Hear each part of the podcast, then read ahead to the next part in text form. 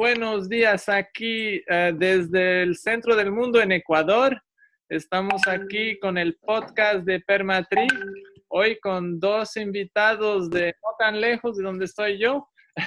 Estamos con Nantar y Enrique, que están con un proyecto muy interesante y que tiene que ver con el tema del bambú, la reforestación aquí en Ecuador. Vamos a hablar eh, del tema de la guadúa, un poco del tema del bambú gigante y los resultados que obtuvo ya, porque este proyecto ya va un tiempo, ya van cinco años en realidad. con eh, la reforestación se han vendido más de unas 3.000 plantas y bueno, es un tema en realidad súper interesante. Como algunos saben, aquí nosotros también hemos plantado mucho bambú y hay altísimo futuro y potencial con el tema del bambú. Entonces, les doy la palabra a Nantar y el papá, que es Enrique, y bienvenidos.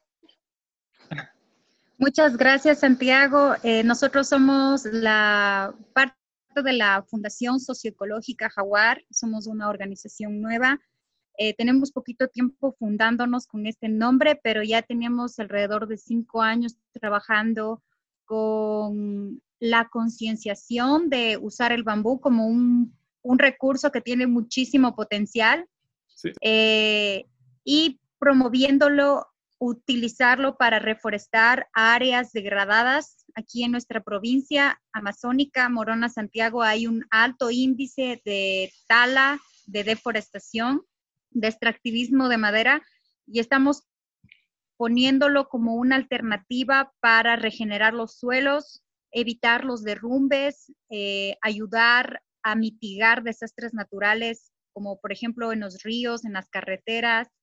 Em, tenemos ya algún tiempo trabajando a nivel de cultivo, a nivel de capacitaciones y algunos resultados positivos porque la gente está empezando a ver los beneficios que tiene el bambú con los cultivos, que es una madera que se cosecha al poco tiempo.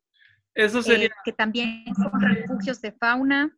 Eso sería un tema tal vez donde podemos entrar en algo interesante, que es el tema de cultivos con bambú por la sombra y por el mejoramiento de la tierra, ¿no? Y el agua que es filtrado. Entonces, ¿qué cultivos allá están utilizando en conjunto con el bambú para que tal vez otros que tengan cultivos y que pues que no saben que pueden utilizar eh, un cultivo y bambú en vez de árboles, porque ya no hay árboles.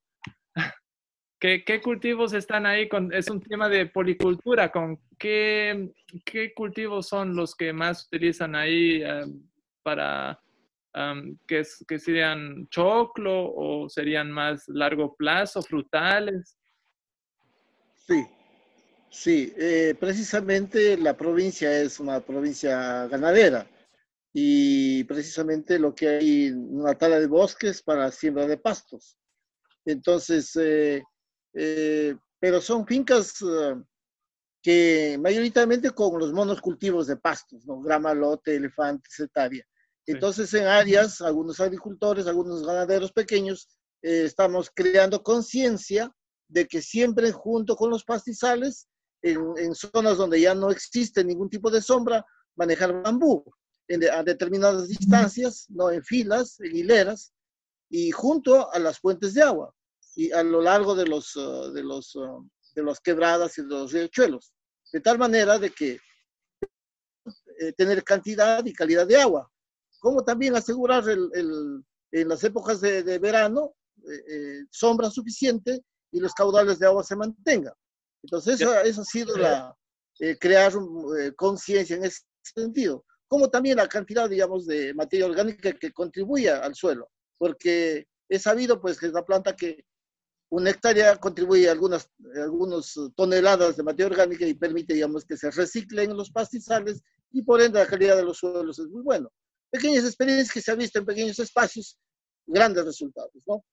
Pero eso es un proceso largo, ¿no? Porque como aquí todavía se ve verde, es una provincia verde, hay mucha vegetación, entonces la conciencia de crear, digamos, de, la, de, de, reforestar con bambú es un poco medio, dura. Pero en todo caso ya hemos iniciado.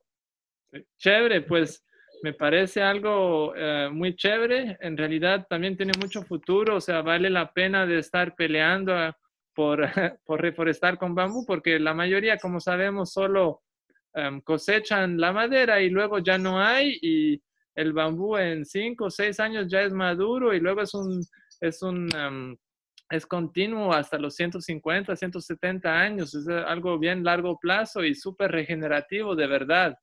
Así que es bien interesante.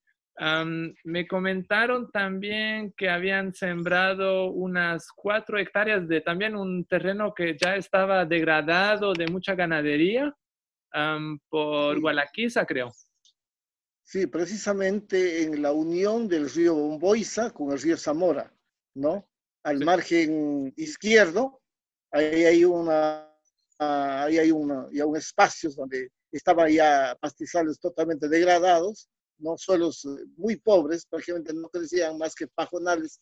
Entonces ya hay ya un, un, espacio verde que se ha regenerado, ¿no? Ya estamos con cinco años de cuatro y otros cinco años de una regeneración. Se ve algo bonito, un paisaje hermoso y hay verde, ¿no? Y pájaros, más biodiversidad, todo vuelve. exactamente, sí. Sí, y, precisamente lo que se ha motivado también de que junto al bambú se pueda sembrar plantas eh, frutales nativas de aquí, como la guava, como la chonta, como el caso del caimite y otras frutas. Y que se ve, que se ve que, bueno, compaginan bien. Vayan compaginando muy bien, ¿no? Que se da muy bien el bambú con otras bosques frutales amazónicos. Claro, asociación en, perfectamente bien con todos los cultivos, ¿no? Y es, mucho más inteligente eso que lo que antes se hacía, que es pura monocultura, que sea solo un frutal o solo ganadería. Eso a lo largo em, daña mucho, mucho las tierras y al final ya no dan y al final pues la gente tampoco ya no tiene ingresos. Entonces, em, ojalá se encuentren más personas que se motiven a invertir en sus tierras para que produzcan más y, y pues siempre en bambú, sí, me parece una iniciativa muy, muy buena. vamos a compartir también las redes, si hay redes en Facebook o si tienen algunas más informaciones, sobre todo de la Fundación Socioecológica Jaguar, para que eh, todas las personas interesadas puedan meterse en contactos con, con ustedes directamente y a, a sembrar más bambú y sobre todo la conciencia de que el bambú, primero, no es algo para los pobres o eso. es un material súper, súper interesante, es mucho más fuerte que el metal, que el acero. Le llaman también el, acero vegetal afuera de, Ecuador. Es un material muy, muy único, muy, muy, muy bueno. Y bueno, lo que están haciendo, pues yo solo les puedo de nuevo, una vez más, felicitarles por esto y Ojalá en el futuro vamos a trabajar juntos con lo que nosotros estamos avanzando aquí, obviamente también con el bambú, porque sí, definitivamente hay altísimo potencial. Y no sé si saben, pero por ejemplo en Estados Unidos también están sembrando altísimo bambú del gigante ahora, pero eso es monocultura, no es como nosotros aquí, es otro clima, sí. Pero están invirtiendo altísimo en el bambú. Es que es que ahí hay potencial. Lo de la ganadería, en realidad, eso con eh, lo que se viene ahora de los Estados Unidos, donde ya tienen carne y queso a base de vegetales, las vacas, esto es del pasado. El futuro es vegetal.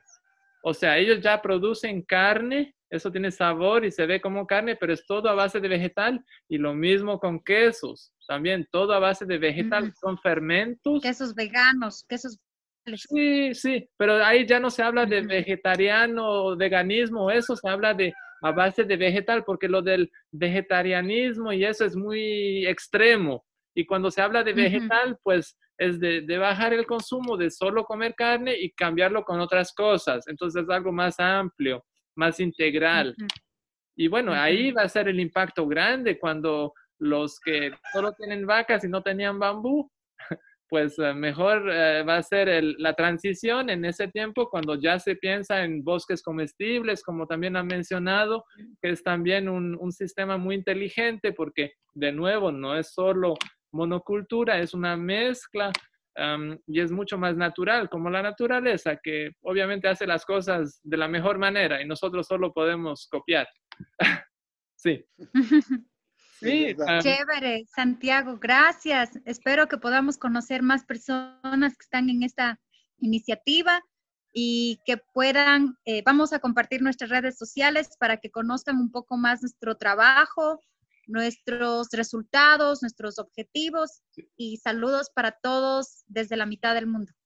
Chévere, muchísimas gracias a ustedes. Entonces vamos a publicar eso próximamente y ánimos, sigan con el bambú.